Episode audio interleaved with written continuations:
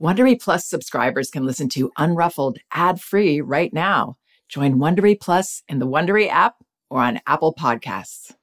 There's nothing like being totally engrossed in a good mystery or thriller. Audible has thousands of immersive audiobook titles to spark your imagination and get your heart thumping. Since it's summer, you might want to check out The Vacation Rental. Very well told and very unsettling. You won't want to turn it off. And since this is a parenting podcast, I should also mention that audiobooks are a wonderfully enriching experience for children because they aren't passive entertainment like other kids' media. They engage your child's imagination and can nurture both listening and language skills. As an Audible member, you can choose one title a month to keep from their entire catalog, including the latest bestsellers and new releases. New members can try Audible for free for 30 days. Visit audible.com slash unruffled or text unruffled to 500-500 to try Audible free for 30 days. That's audible.com slash unruffled or text unruffled to 500-500 today.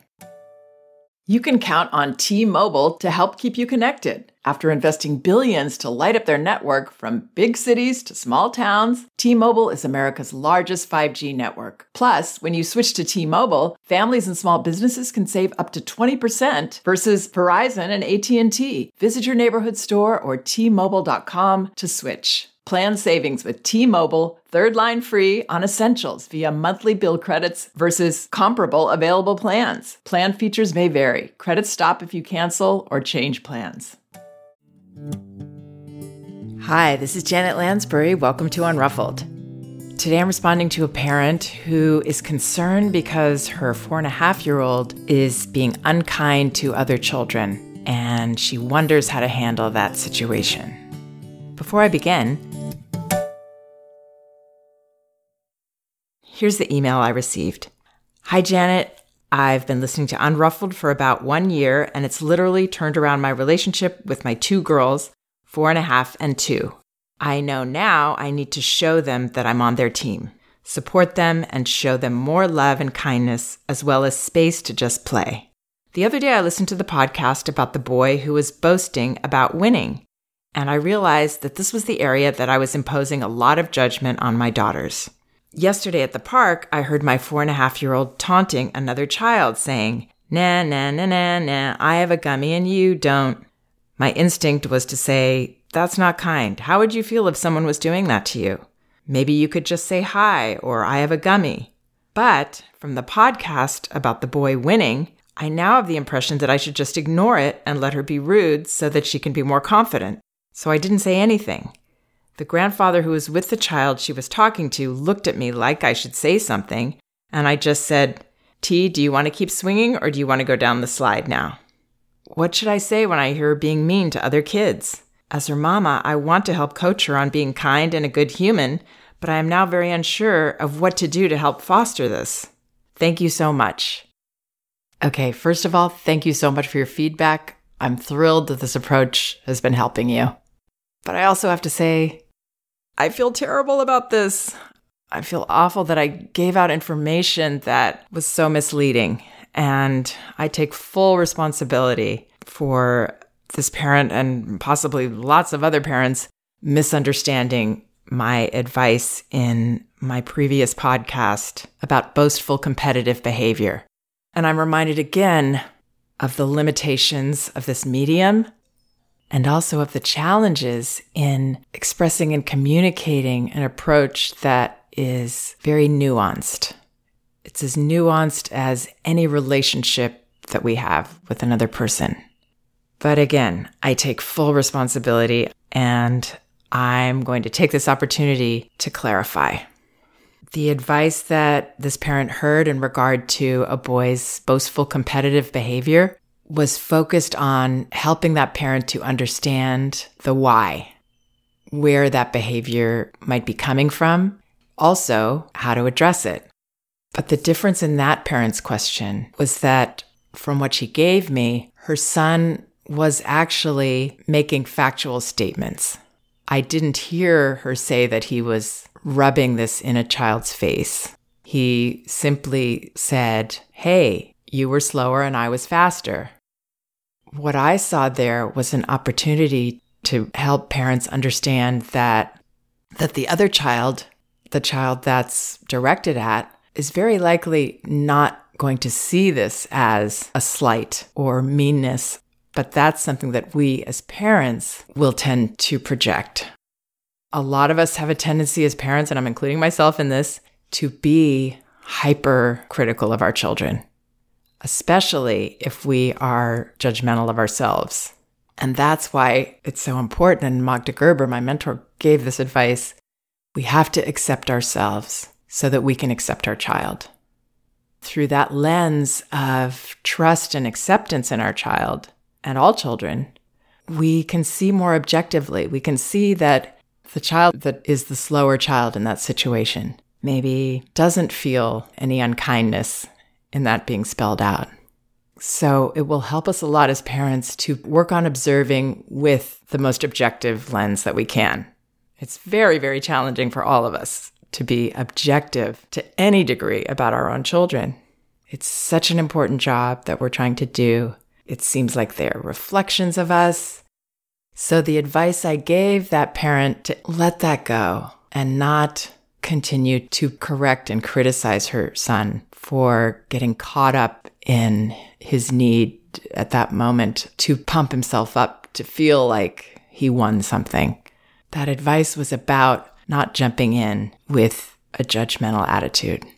Giving our child that grace, having that curiosity as to what they're going through that they seem to need to pat themselves on the back that way. And looking at what we can do to help our child feel more comfortable in themselves, less needing to prove themselves to feel better. So, all of that part actually applies to this parent I'm addressing today. What's different here is that her child is actually taunting. She's trying to put another child down. This one crosses a line. And as loving, caring parents, I strongly recommend intervening in these situations. But the way that we intervene matters a lot. If we intervene with a critical, judgmental attitude of our child that puts distance between us, it's understandable because ooh, that feels so icky when we see our child doing that. It's really hard not to judge them and let them know that that's ugly and we don't like that behavior. But following that reflex that we might have will actually make this issue worse because it is stemming from how our child feels about themselves, how they feel inside. It's not stemming from the higher places in them. As I went over in the other podcast about the boastful behavior, there are a few different reasons that children behave this way with other children. One is that we may, without meaning to, be modeling unkind behavior. If we're giving consequences with a tone like, well, you didn't do this, so I'm going to take your toy away, instead of a more helpful tone that shows our child we're on their side. Ooh, you're showing me you're not safe with that right now. I'm going to have to put it away. So, those are two very opposite ways of expressing the same limit to our child. The first creates distance and more fear and discomfort in our child, and that will tend to encourage the less regulated, impulsive behavior. Or we can address our child in a helpful, honest manner that isn't pointing a finger of judgment. That's recognizing that children do follow their impulses to do things that they know are not their best. And this happens very, very often in the early years when children are going through emotional processes that are uncomfortable, when they're feeling distanced or fearful. So, none of this is to say that we're a bad parent. What I'm saying is that's a very understandable response, especially if we were raised that way ourselves but it won't have the result that we're looking for. So it will actually make our job harder because it will make our child more uncomfortable. So, how would it look to be helpful in the situation that this parent describes when her four and a half year old is taunting another child, saying, Na, na, na, na, na, I have a gummy and you don't? This mother says her instinct was to say, That's not kind. So, her instinct was what I would say the majority of our reflexive response would be you're doing something wrong, cut it out. But that response is not understanding that our child is following through with an impulse that they don't need to learn again is wrong. They already know that.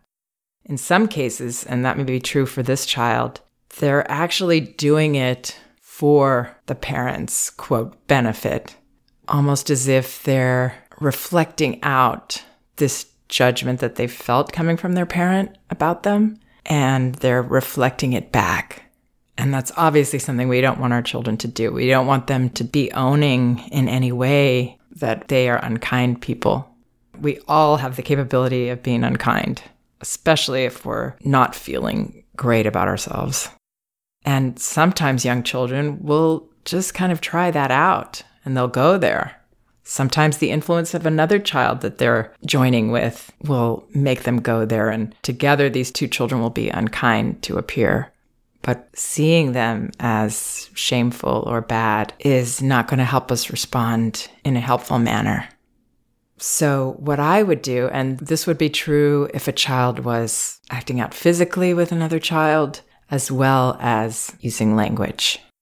I would go close. I would not be talking to my child from a distance, putting it out for everyone to see, because that can only come out as shaming, really.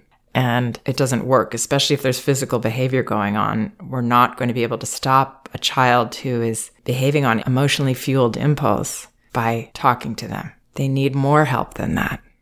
So I would go close, not run over, but walk over calmly because this isn't a physical emergency. And I don't want my child to feel that I'm panicky. I don't want to be panicky about this and angry about this and emotional. I want to see what's really going on here, which is oops, my child went there.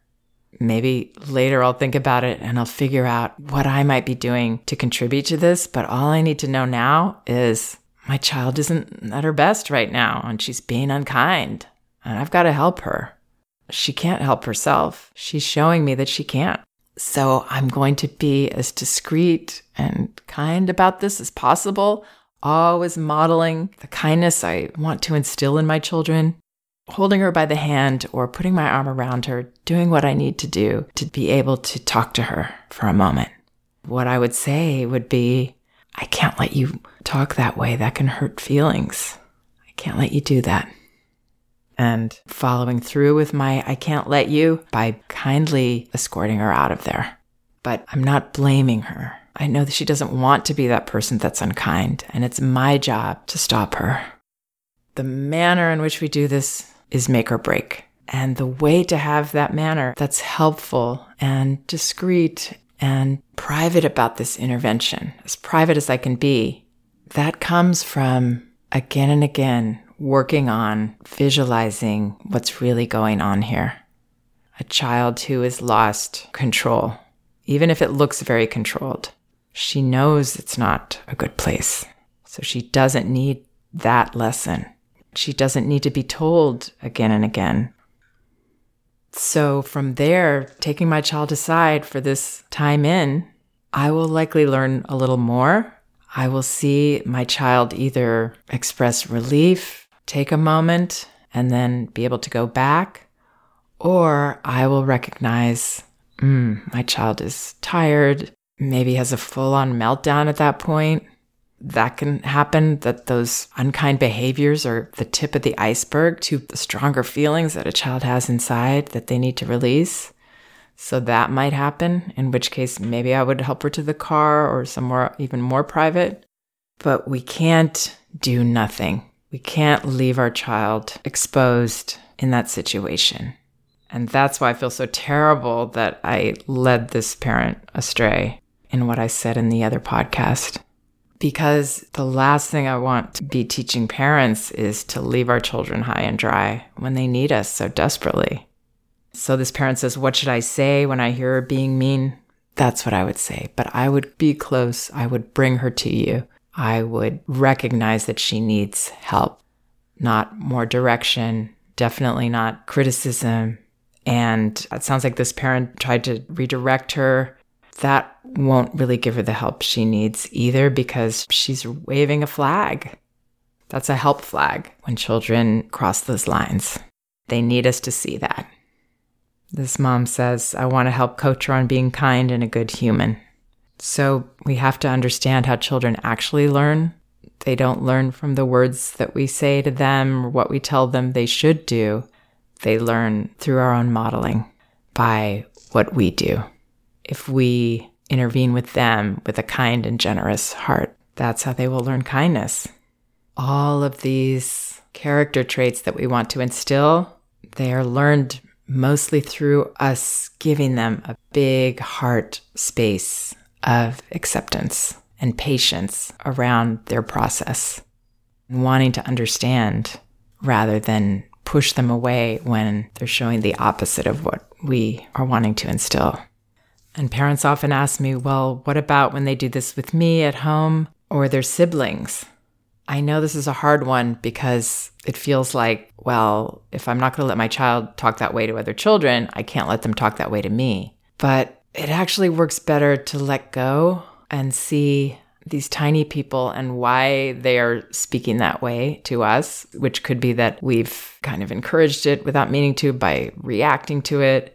So they've seen that this is a way to get our attention, or that they're just in a flood of anger about a limit that we've had to set, and they're demonstrating it in an immature way. For the bigger picture, I would let that go. See beyond those words said out of anger or out of attention getting. Take the power out of them.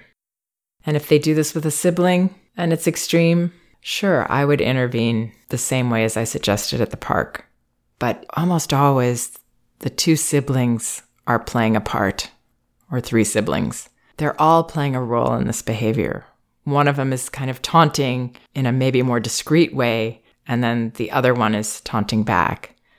We can tend to just focus in on the one that gets our attention and blame that one when really it's a whole mutual dynamic going on a lot of the time. That younger one knowing just how to wind that older one up and get him or her over the edge. So I would practice seeing what's really going on. That's why observation is such a wonderful tool that we all have. I hope some of this helps. Please check out some of the other podcasts on my website, janetlansbury.com. They're all indexed by subject and category, so you should be able to find whatever topic you might be interested in. And both of my books are available on audio Elevating Childcare and No Bad Kids Toddler Discipline Without Shame. You can get them for free from Audible by following the link in the liner notes of this podcast. Or you can go to the books section of my website you can also get them in paperback at Amazon and in ebook at Amazon, Barnes & Noble, and apple.com. Thank you for listening. We can do this. If you like Unruffled, you can listen ad-free right now by joining Wondery Plus in the Wondery app or on Apple Podcasts. Prime members can listen ad-free on Amazon Music. Before you go, tell us about yourself by filling out a short survey at wondery.com slash survey.